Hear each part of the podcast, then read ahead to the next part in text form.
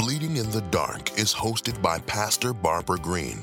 She has a heart for the people as well as for the leaders. Pastor Barbara Green understands what it means to live in poverty. Her work in ministry, as charged by God, is to help His people, those that have fallen on hard times and just need a hand up.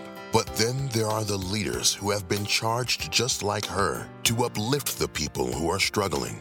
Pastor Barbara gets those calls that no one else knows about because the leaders have to be strong for the ones that they are leading, but they themselves are bleeding in the dark. That is why Pastor Barbara Green has named her new podcast, Bleeding in the Dark, to support leaders who are struggling with a new vision and a new platform that God has given Pastor Barbara. She hopes to support and encourage leaders who are leading in the spotlight by day and bleeding in the dark at night. Hello, everyone. I'm Pastor Barbara Green, and I'm the host of Bleeding in the Dark podcast. I'm so thankful to share with you this episode, something that we all have experienced or may be experiencing right now. And the topic today I will be sharing is about fear. So I will begin with Isaiah 41:10. And the word of God tells us, Fear thou not, for I am with thee. Be not dismayed, for I am thy God. I will strengthen thee. Yea, I will help thee. Yea, I will uphold thee with the right hand of my righteousness. I realize that each and every one of us have experienced fear or perhaps is dealing with fear at this present moment. I do not know what you are dealing with, but I do know that fear will paralyze you. Fear will shut you down. Fear will stop you from moving to your destiny. Fear will help you think that you're not able to do anything. But faith will say, I can do all things through Christ, which strengthen me. Isaiah 41:10 is letting each and every one of you know that you do not have to fear. So someone may be asking today, why should not fear? Because God is with you. Not only is he with you, but he said he will strengthen you. Isaiah 26, 4 tells us to trust ye in the Lord forever, for in the Lord Jehovah is everlasting strength. Not only will he strengthen you, but he will help you. And we all need help today in one area or another. And Psalms 124 says, Our help is in the name of the Lord who made heaven and earth. He will uphold you with his righteous right hand. If you need someone to hold you up, God is able to hold you up even when you want to give up. So I want to encourage you today do not give up, but allow God to hold you up with the righteousness of his right hand. So I want to talk to you about two type of fears today. One of the fears are the fear of the Lord. This is a fear that gives reverence to God, to honor or respect, to consider worthy of esteem, to worship and to acknowledge God. This is not a fear where you are afraid of God, but you are giving him the respect that he deserves. When you esteem someone, you admire that person. We know that God deserves all the glory, all the honor and all the praise. God is such an awesome God. He is a sovereign God. He is the eternal and everlasting God.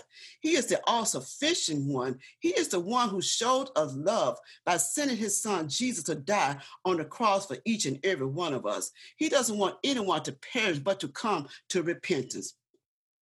The word of God tells us in Proverbs 9 10 that the fear of the Lord is the beginning of wisdom and knowledge of the Holy Spirit. The fear of the Lord is to hate evil, pride, and arrogance, and the evil way and the forward mouth do I hate. Proverbs 8 13. The fear of the Lord helps us to obey God even when you are experiencing some difficult situation. And I know someone are dealing with some difficult situations right now. But I tell you, if you just continue to trust in the Lord today and fear Him, reverence Him, respect Him, I just believe by faith God will turn situations around for you. When you truly fear the Lord, you will glorify Him as Lord. He is the Lord of Lords, He is the King of Kings. Those who fear the Lord know that it shall be well with them that fear God, no matter what is going on in this world. The next fear is a fear that the enemy brings on people to destroy their lives. John 10 10. The enemies come not but to steal, to kill, and to destroy. But Jesus said he came that we may have life and have it more abundantly. 2 Timothy 1 7 reminds us, For God has not given us the spirit of fear, but of power and of love and of a sound mind. Fear is one of those weapons that the enemy was used to shut you all the way down. So do not allow fear to keep you from succeeding in life today. There are so many things that are attached to fear when that door is open.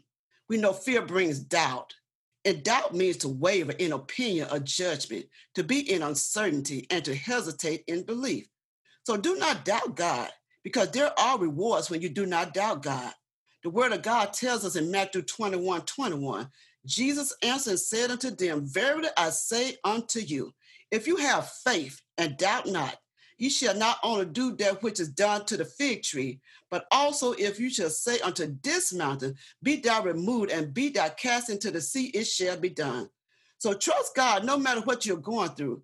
God wants each and every one of you to hold fast the profession of your faith without wavering, for he is faithful to that promise. Hebrew 10 23. So do not worry about what's going on tomorrow. Do not worry about what's going on right now, but trust God every step of the way because God cannot lie. He will not lie. So I want to ask you a question today. Are you worrying? I'm going to ask that question again. Are you worrying? So we know that fear opens doors of worrying. And worrying is feeling uneasy or being overly concerned about a situation or problem. And we realize that worrying doesn't get you anywhere. First Peter 5 7 says, Cast all your cares on him because he cares for you. So if you are worrying about your health, your marriage, your families, your children, your jobs, the ministry, the finances, and the list goes on and on. The word of God tells us to cast those cares on him because he cares for you. Cast those cares on the Lord right now.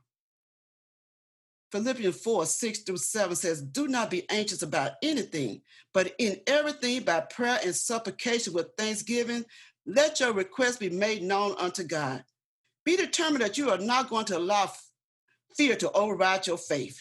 What is fear?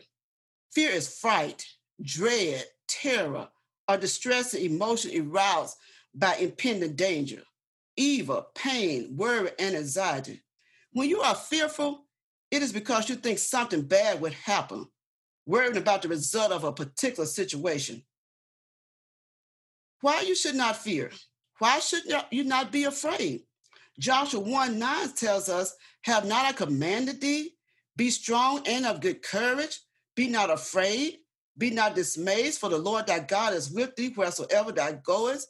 So he's with you, even in the valley, even when you're on the mountaintop, even when you're up, when you are down, God said He's with you. Psalms 27, 1 through 2 says, The Lord is my light and my salvation. Whom shall I fear? The Lord is the stronghold of my life. Of whom shall I be afraid?